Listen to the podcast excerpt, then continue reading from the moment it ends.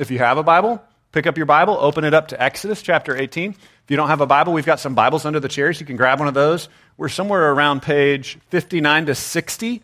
We're going to be looking at Exodus chapter 18. It's around 59, 60 in the black Bibles, or if you have a device, you can open up there. Also, just want to say if you don't have a Bible at home, we want to give you a Bible. You can keep that and take that home. We'd love for you to get in the habit of reading it and studying it for yourself, uh, checking out what it has to say. We're in this series this summer that we've called Ancient Faith. And in the Ancient Faith series, we've been learning that the Old Testament heroes of the Old Testament that are talked about in Hebrews 11, they also, like us, had to depend on God by faith. They had to trust God's goodness. They were not saved by just being better than everybody else, which is what we're tempted to think as religious people. We're all saved by trusting in God's provision. So in the Old Testament, they may not have known the rest of the story like we do, the specifics of Jesus, but they had to trust, and we have to trust in the provision of God. And so we're going to continue that series for the next few weeks. We're kind of doing Exodus part two this week. Last week it was Exodus faith. This week we're calling it corporate faith corporate faith. We're going to see the transition from the individual faith of individuals, knowing God and walking with Him and trusting Him, to this organization. God begins to build a people of God. Now, there's a difference between the nation state of Israel and the church, which is a multinational, multi ethnic, every tongue and tribe, every place sort of organization, right? So he's, he's gone global now, right? But in, in both instances, Old Testament and New Testament, we are to gather and organize and come together as a corporation. And I just want to acknowledge up front that the word corporate has started to have a negative meaning in our culture. Have y'all noticed that? Corporate kind of has this like sinister business idea to it or something. Or if you grew up like me, I kind of grew up with this like anti organization bent. I'm afraid it was a, a part of the whole Gen X generation. If you're military, you may not have that same infection that I have. But I kind of grew up almost with like an anti corporate, anti organization tendency. Um, and I was thinking about this, and I think a lot of our pop culture references from the 80s reinforced this. Uh, there was a movie where this was reinforced, and it was a young man who was trying to date somebody's daughter, and he went to meet the dad, and the dad asked a good question, which is, you know, what are you going to do for a living, right? What do you want to do for a career? And it seemed like the guy didn't actually have any real plans. He just had things he did not want to do, right? So I'm going to read you the quote from the movie. It doesn't really matter what the movie is. It's a John Cusack movie from the 80s. He says this about what he wants to do with his life. I don't want to sell anything, buy anything, or process anything as a career. I don't want to sell anything bought or processed, or buy anything sold or processed, or process anything sold, bought, or processed, or repair anything sold, bought, or processed. You know, as a career. I don't want to do that. And that was basically his plan for his life, right? And I think that's a good summary for Generation X, right? We're this cynical generation. Now, when you think about it, I'm, I'm, an old man now, I'm a grandpa now. Really, every generation, I think, goes through this. You know, young people want to reject the ways the previous generation did things. So, in a sense, this happens with every generation. But we just want to start off recognizing that our faith is, at its core, essentially a relationship between an individual and God. That is where we start. It is an individual relationship. And yet, God calls us to move beyond that individual relationship into a corporate community. And so that's what the text is going to help us to understand. How, how do we move? Like, how do you make that move without like losing your soul from an individual relationship with God by faith to a corporate, organized community where we all work together side by side, teamwork, we grow larger and more powerful and we take over the world, right? Like, how do we do all that? That's God's plan for us to come to know Him as family, to be adopted by faith because of what Jesus has done, and then to organize with other people, right? Americans are real good at individualism, but we're not as good at community. And so I think we've got a good kind of plan here for how we can organize, how we can function together as community. We'll read in Exodus chapter 18. And what I'm going to do is just kind of read the tense portion in the middle to get us started, and then we'll go unpack the rest of it. So we're going to start with verse 14. We'll start with verse 14, Exodus chapter 18, starting in verse 14. When Moses' father in law saw all that Moses was doing for the people, he said, What is this that you are doing for the people? Why do you sit alone, and all the people stand around you from morning till evening? And Moses said to his father in law, Well, because the people come to me to inquire of God. When they have a dispute, they come to me, and I decide between one person and another, and I make them know the statutes of God and his laws.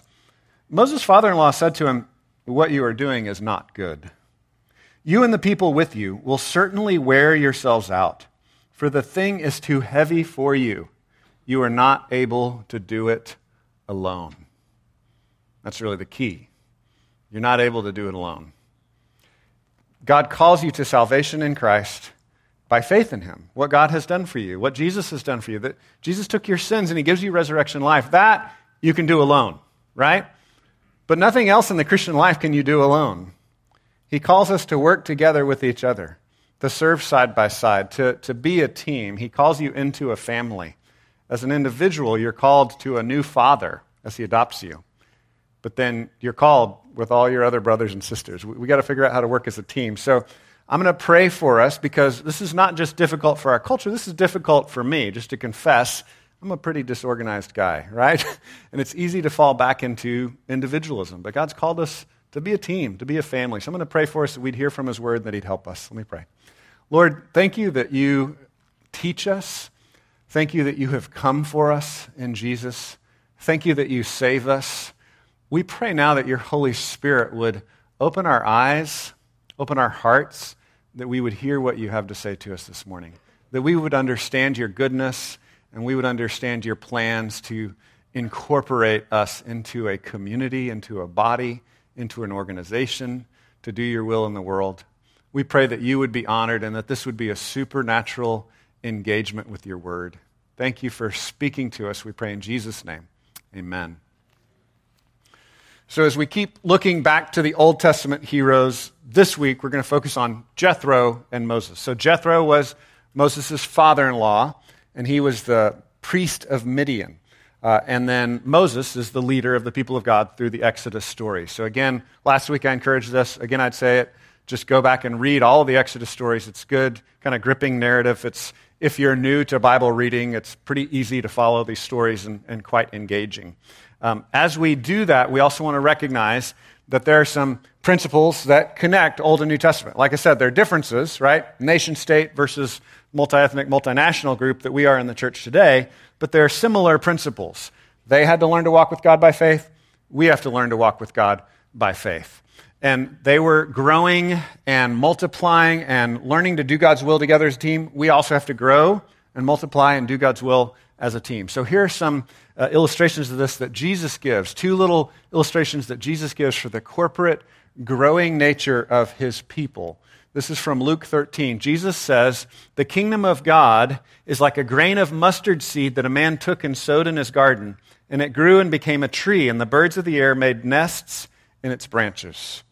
The mustard seed is one of the tiniest seeds there is, and the Middle Eastern mustard plant, American mustards are not that big, but the Middle Eastern mustard plant would be one of the largest trees that you would grow in your garden. And so, the purpose of this analogy, he's teaching us that it starts very small but then God's kingdom in the world is going to grow, and it's going to get bigger and bigger and bigger. You and I get to be a part of that, of what God is doing in the world. And then he shares a second analogy. Jesus talks about leaven or yeast working through dough. He says, To what shall I compare the kingdom of God? It's like leaven that a woman took and hid in three measures of flour until it was all leavened, right? It's adding the rise, it's what puffs up the bread, and it's this microscopic thing that you can't see, but then it spreads and it multiplies and it grows. Question is, well, how do we get from there to there, right?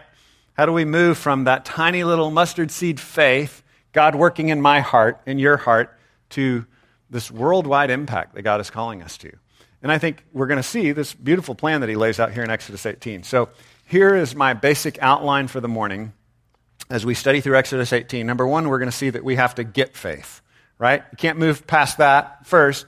Get faith. Do you have faith? Are you here this morning asking questions? We're, we're glad you're here. We want to convince you that it makes sense to place your faith in Jesus and what he's doing in the world. Get faith. That's the number one thing. Secondly, spread faith. If you've gotten faith, if you believe in who Jesus is and what he's done, then, then you want to spread that to others. You want to share it.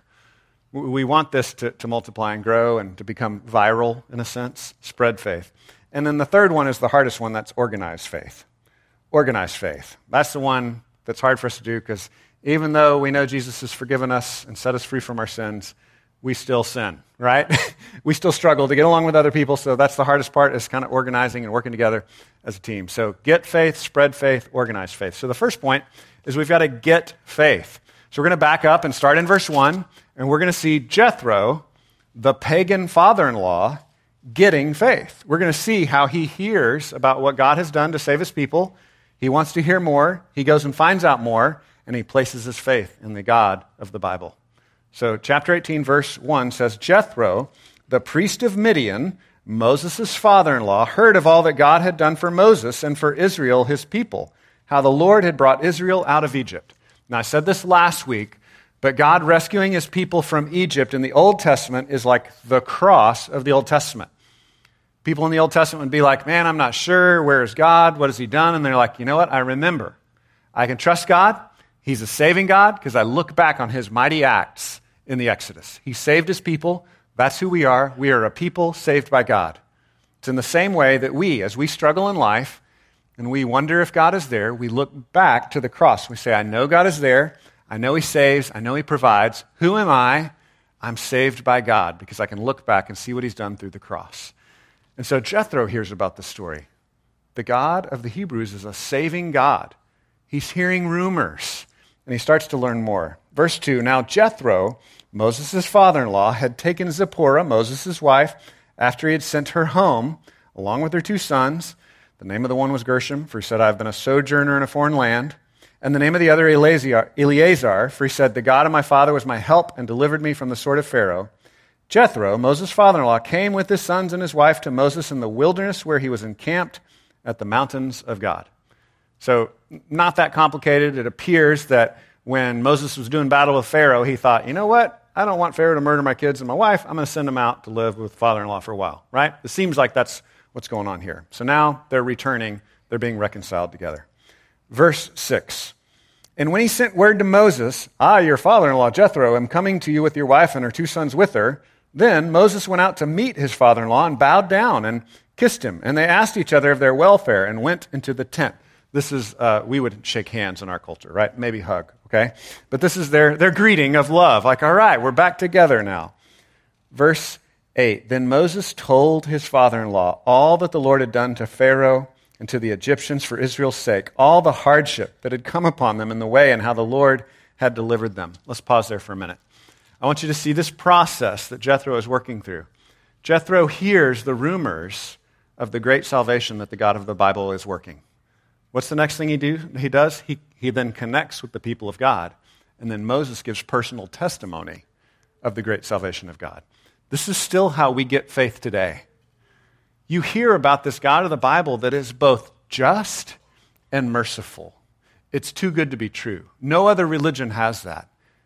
But you're like, but these stories about Jesus, it, seem, it seems like there's something there. And so you talk to your Christian friend about this, or you come to a worship gathering of, of Christian people and you begin to learn from the scripture and you begin to hear personal testimonies of those that know the saving power of God. That's the steps that Jethro is moving through. He's like, I've, I've heard these rumors. I know some people that are connected to this God. I'm going to go and talk to them about it. And then Moses gives personal testimony. Yeah, this is, this is what God has done. Another cool thing here is Moses talks about the hardships that they went through, right? Those of you that know Jesus, when you talk to your friends about Jesus, you don't have to hide the hard things that you've gone through and just give them the pretty version of the story. You can tell them your actual story because God is with you through the ups and downs of life. You don't have to have this plastic faith where you pretend everything's easy. You can share the hardships that you've gone through, but how God has shown himself to be faithful in saving you. And this is what Moses is telling to Jethro. Verse 9 Jethro rejoiced for all the good that the Lord had done to Israel and that he had delivered them out of the hand of the Egyptians. So he rejoiced. Then listen to this Jethro makes a public confession in verse 10. Look at verse 10.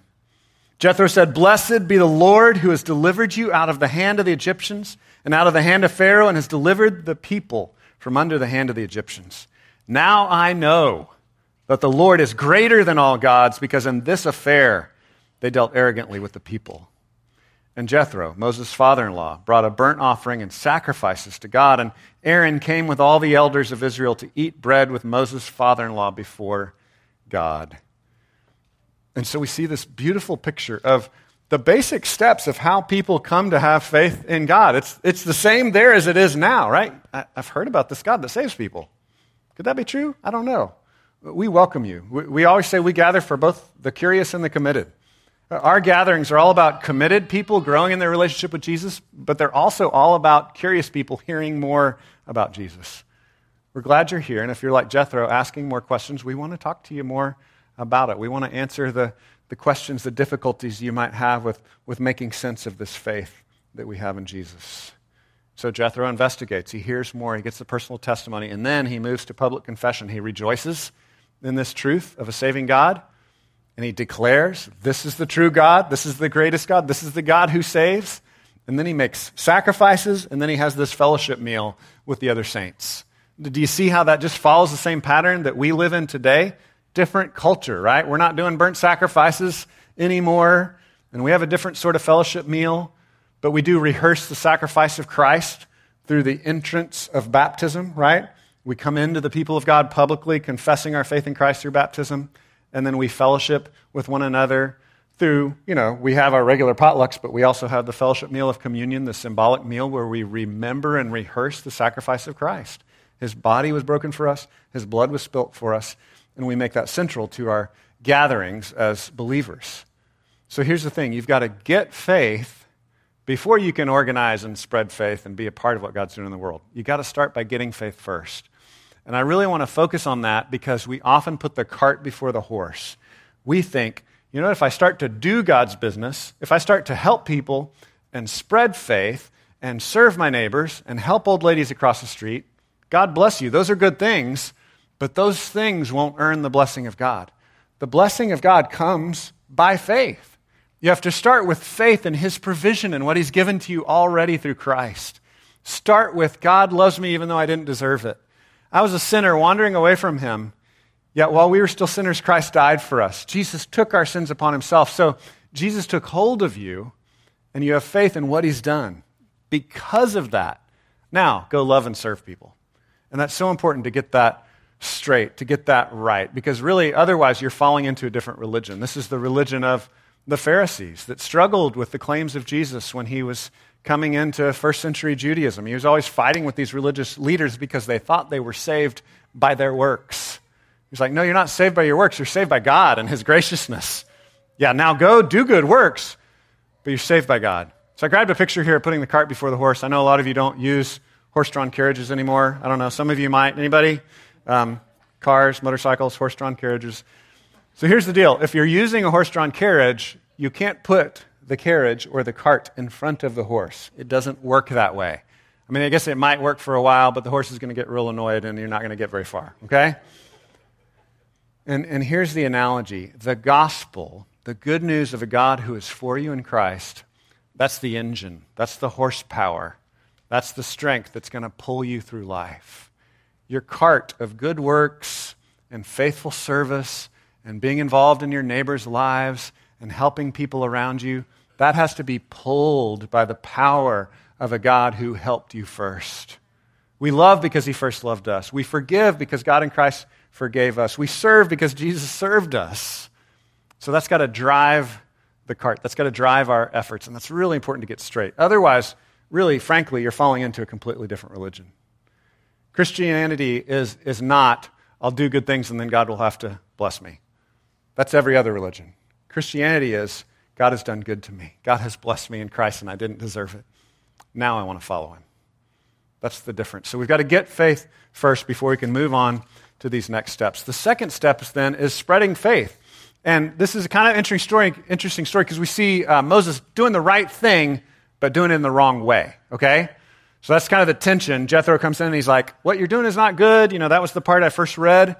So Jethro is going to help him to reorganize what he's doing, but we want to start by affirming that he's sharing the, the word of God. He's, he's spreading the faith that God has given to him. And so, in that sense, Moses is doing the right thing. So, so we also want to spread the faith that we've been given. So, Verse 13, it picks up and it says, The next day Moses sat to judge the people, and the people stood around Moses from morning till evening. When Moses' father in law saw all that he was doing for the people, he said, What is this that you are doing for the people?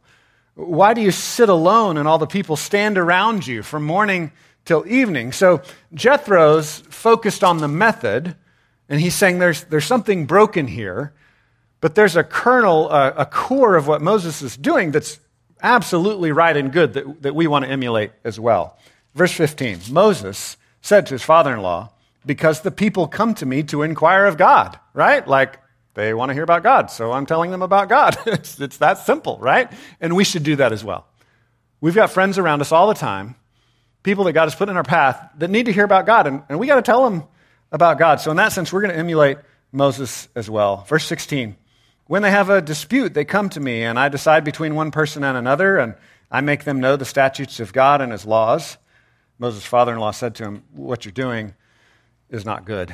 So we'll stop there and say, okay, Moses is trying to help them understand the law, trying to help them to apply the word of God in their everyday life, helping them, helping them with their disputes and their confusions. They've got questions. We want to be those kinds of people as well, right? And just to be clear, we're not Moses, right? Moses wrote the Old Testament, or most, most of the first five books of the Old Testament, right? So Moses writes the Bible. We don't write the Bible, but we do have God's Word, what God has revealed to us from the finished Bible, and we can share that with other people, right? So, in that same way, we share the Word that we've been given. We're spreading the faith, although we don't have the full authority that Moses has, right? Same thing in the New Testament with the apostles. The apostles write the New Testament, right? We're not apostles. None of us are going to write any Bible, okay? but we will spread the Bible, right? We'll spread this faith. We'll share this word. So, in that sense, we're imitating Moses. We're imitating the apostles. We're going to do like them, and we're going to share the word. We're going to help people sort through their questions. We're going to talk about these things that people struggle with. When they have a question we can't answer, we're going to try to go find a friend that could answer it, right? We're just going to help people wrestle through this stuff. So, this is right and good. We want to spread this faith. And as I shared from those New Testament pictures that that Jesus gave in Luke 13, right? The faith is going to spread that way. Our faith is viral, and it is growing and growing and growing. And the way primarily that it is spread is by word of mouth, by people like you, people like me, telling our friends about Jesus and what we know about him. That's essentially how it operates. Now, I get to, I have the privilege of getting to like broadcast, right? I get to preach and I get to tell large groups of people at the same time, and I get to put some of this stuff on the internet and write articles, right? So I, I may get to tell more people about the faith than you do on an everyday basis. But essentially, the way it works is regular people telling other regular people about the faith, right? That's the primary driver. Our faith is a viral faith. And so, as we understand it, the preaching of the Word of God is kind of like throwing lighter fluid on the fire, right? Like I get to help in the process of what you are doing. You are to already be spreading the faith. We have this phrase of like things going viral on the internet. Y'all have heard that before. Viral videos. Uh, I was looking this up. Like one of the viral stories that's really been spreading quickly the last couple of weeks is about this orangutan. Have you seen the orangutan story? Anybody? Gonna, I got a picture of this orangutan that's wearing sunglasses at the zoo. Have you seen the orangutan? Raise your hand if you've seen the orangutan wearing glasses. Okay, I picked the wrong viral story, I guess. Or maybe we just have a really godly church and only 10 of you are on the internet. So, way to go. Um, this is the kind of just silly stuff that spreads in our culture, right?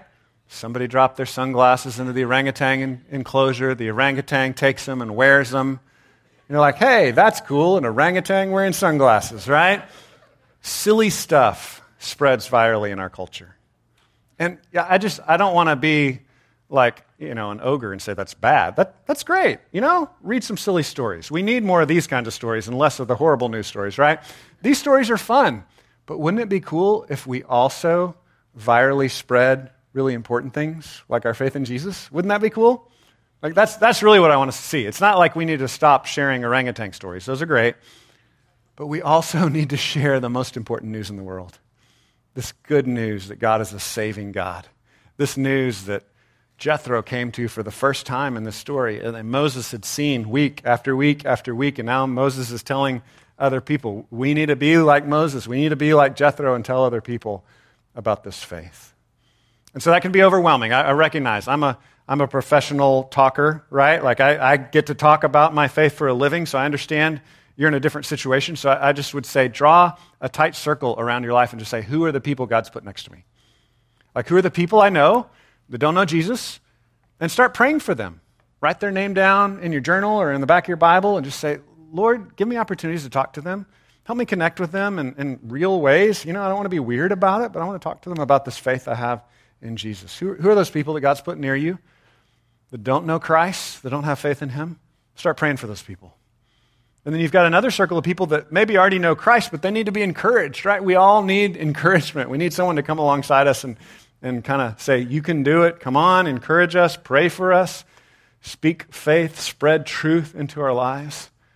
Maybe name some of those people. All right, God's put this friend and this friend, and maybe we could get together for coffee. Maybe we could do like a weekly thing where we read some scripture. Maybe we could memorize some Bible verses. We could pray for one another. When we talk about starting your own group, that, that's really all we mean. Like grabbing another Christian friend and encouraging them in their faith. Start with the circle of influence that God has put in your life. Just kind of draw a circle around those friends that you know and say, all right, I'm going to pray and try to be faithful in their life. I'm going to spread the faith to the people God's put close to me family members, people I work with, my neighbors, right? Who are those people? And I'd say beyond that, expand your circle. We talk about this all the time to serving on a team at the church. To then we're starting to think more corporately, right? We're starting to think more about the organization of the church.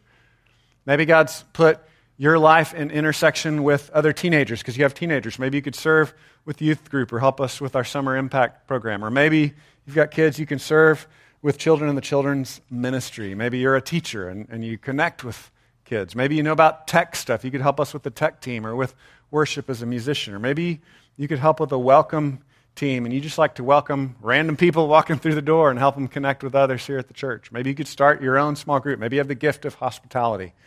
Take a next step of serving with, with the skills, the gifts, the circles that God has put in your life, and He'll use you. Now, I want to move on to the next point, but I have to recognize there's like a hump we have to get over now, okay?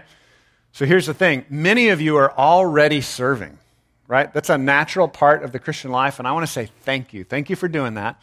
And I want to recognize a lot of why you're already serving is God has put in your heart a servant's heart, right? But here's the thing a servant's heart is kind of bad at doing the next step. I know this because that's the way I was wired. When I first came to Christ, I just wanted to do whatever Jesus wanted me to do, and I would just help out my Christian friends and help out folks at the church. Whatever you want me to do, I'd raise my hand, I'll do it, right? And I'm so thankful for you that do that. That's huge. But then this third point is, is like jumping over that hump to saying, I'm not just going to serve, I'm going to invite other people into service. To see how that's like a whole next step? I'm going to apprentice other people. That's the third point is organizing. We have to recognize that this is going to be difficult for you because if you're naturally a servant, you don't want to inconvenience other people. You want to serve them, right? you don't want to add to their plate. But here's the thing I think the Holy Spirit wants you to burden them a little bit, to call them in to this great work we're a part of, because it's a good and beautiful work that God has engaged us in. It's a, it's a good thing. And so this next step is then calling others to come side by side with us. So, verse 17, here's how it unfolds in the story. Moses' father in law said to him, What you are doing is not good. Now remember, he's not saying telling people about the faith is not good. He's saying the way you're doing it. It becomes clear in the unfolding verses. Verse 18 You and the people with you will certainly wear yourselves out, for the thing is too heavy for you. You're not able to do it alone. Now, obey my voice. I will give you advice, and God be with you. You shall represent the people before God and bring their cases to God. Okay, so here he's affirming the talking to God and talking to the people. Keep doing that part, right? Verse 20, and you shall warn them about the statutes and the laws and make them know the way in which they must walk and what they must do. It's like, keep doing that part. Keep spreading the faith. Verse 21 Moreover, look for able men from all the people, men who fear God, who are trustworthy and hate a bribe, and place such men over the people as chiefs of thousands, of hundreds, of fifties, and of tens. So this is where the change is coming. He's like, find some other people to help you with the work. That's what you need to do, Moses. Verse 22 Let them judge the people at all times. Every great matter they shall bring to you, but any small matter they shall decide themselves. So it will be easier for you, and they will bear the burden with you. If you do this, God will direct you. You will be able to endure. And all this people also will go to their place in peace. So he's saying, keep telling people about the Word of God, but you got to organize, Moses. You got to bring other people alongside you. You got to find other people that can help you in the work. And if you do that, then you'll be able to endure. If you got a servant heart and you're spreading the faith and you're like, I'll serve, I'll do whatever needs to be done, what can happen is you can fall into this trap of thinking you're the only one, right? And here's a really nasty trick that happens to us is we start to think we're better than those other people that are not serving. Look at me, look at all the serving I'm doing, right? And we can start to drift from the gospel itself, right? We start to think I'm the only one doing it, and why isn't anybody else doing it? And look at me and no, it's like you can't do it by yourself. I can't do it by myself. We're not alone. That's a lie of the enemy to convince us that we're alone and we're the only ones doing it. No, you're not the only one doing it. There's been a lot of people before you doing it, right? Every, everybody's involved. God's got this whole family. And so he wants you to keep serving, but he wants you to invite other people to serve with you as well. It's this beautiful principle we see here in Exodus 18. I call it the Jethro principle. When, when new people come on staff, I, I try to talk to them about that Jethro principle. Like, I'm the pastor, but like, I can't answer every question, right? It would be wrong if I tried to answer everybody's question. We have a whole team of pastors, right? There are four pastors at this church. I do most of the teaching, but we have other pastors on staff. We, we can shepherd people as a team. We have seven elders, lay pastors at the church. We have staff members. We have like eight staff members, ministry directors. We have deacons. We have small group shepherds, small group leaders in the women's ministry and our mixed male and female small groups and our men's groups and, and our Celebrate Recovery groups uh, children's ministry, youth ministry. We've got multiple shepherds at this church. I want to say thank you for your ministry. And here's an application for you. If you are being shepherded, being encouraged by others, please say thank you to those that are leading you. I want to say it right now. Thank you. Thank you to our small group leaders, to our children's ministry servants, deacons, all, all of you that are serving in all these different ministries. Thank you for your work. I'd be dead if you weren't here, right? I would have worn myself out a long time ago. So thank you for your ministry. And I want you, if you're being served by others, to thank them. Write a note, buy them a gift card, say thanks for your ministry. Uh, bless the kids, teachers that are teaching your kids, your small group leaders. Thank them, encourage them. Um, we see this pattern continue as well in the New Testament. In 2 Timothy, we see Paul, it's another father figure talking to a, a son in the faith. So we see Paul talking to Timothy. So 2 Timothy chapter 2, Paul says, You then, my son, be strong in the grace that is in Christ Jesus. And the things that you've heard me say in the presence of many witnesses, entrust those to reliable men who will also be qualified to teach others. So he didn't tell Timothy, hey, you're my main guy. I trust you and you alone. Don't trust anybody else, right? No, he was like, keep entrusting it to others. That's essentially the work of the church. Another way that this is described in the New Testament is in Matthew chapter 9. Jesus says, Pray that God would send laborers into the harvest. So, will you pray with us that God would keep sending workers into the harvest? Because again, some of you are really, you're just at that curious stage. You're just wanting to learn more about Jesus. You're like, I don't need to be teaching any Sunday school classes, right?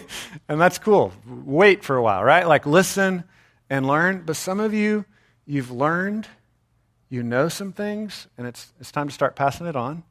And then once you start passing it on, you need to invite others into it with you. So if you're serving, you need to bring someone alongside of you. I know the, the Army does this. It's just like standard operating procedure in the Army because leadership is always turning over, but you don't always see it in the volunteer ministry world. And so, whatever volunteer ministry you're a part of, first of all, thank you for your ministry. You're blessing others, and I'm thankful for it, and it's one of the things that makes this a great church. But I want to ask you to to take a risk and invite other people to help you. Right? Like if you're a deacon, if you're a Sunday school teacher, if you're a small group leader, if you're doing some kind of ministry, I want you to look around your circle and say, I know this other person that knows Jesus that could help me with this ministry. And they could come beside you and they could help you with it. They could observe what you do. You could kind of talk with them and debrief about how you do the ministry you're doing, how you're serving people, how you're teaching people. You could help them do part of it. Like, okay, you do part of the lesson or you do part of this service here. And then you could let them do more of it the next time. And maybe one week you could take a vacation and just leave them in there by themselves, right? But we want to bring other people into the ministry that God has called us to. We pray pray, Jesus send laborers into the harvest, but we also invite. We invite others into it. So, first of all, thank, thank the leaders that are involved, the, the ones that greet you at the door, the ones that are serving in the different areas. Thank them. We've got one of the best teams around, and I'm so thankful for that. I, I could not do what I'm doing without fantastic women's ministry director and, and worship pastor and deacons and elders and small group leaders and Sunday school teachers. You guys, you guys are amazing. And we should give thanks for what God is doing at Grace Bible Church. Um, but secondly, serve and invite other people in to the service process. Invite others uh, I like to use the word apprentice. Apprentice others. Whatever you're doing, invite them in to that process. All right, I'm going to wrap up here, and I want to come back to the personal relationship with Jesus side of it, okay? So, as I said, we're, we're individuals that have a relationship with Jesus. It's a personal relationship by faith in what Jesus has done, and then we're called to organize as a team. We're called to organize together and serve others in our city. And one of the great pictures of this that Jesus gives is in John chapter 15, where he says that he's the vine and we're the branches, right? And so if, if God's people are this great branch or great vine of grapes, and we're trying to be fruitful and bless the world with our grapes, right? The only way that we can grow and produce grapes and be fruitful is to stay connected to the main trunk, to the vine, which is Jesus. So it all comes back around to that personal relationship with Jesus.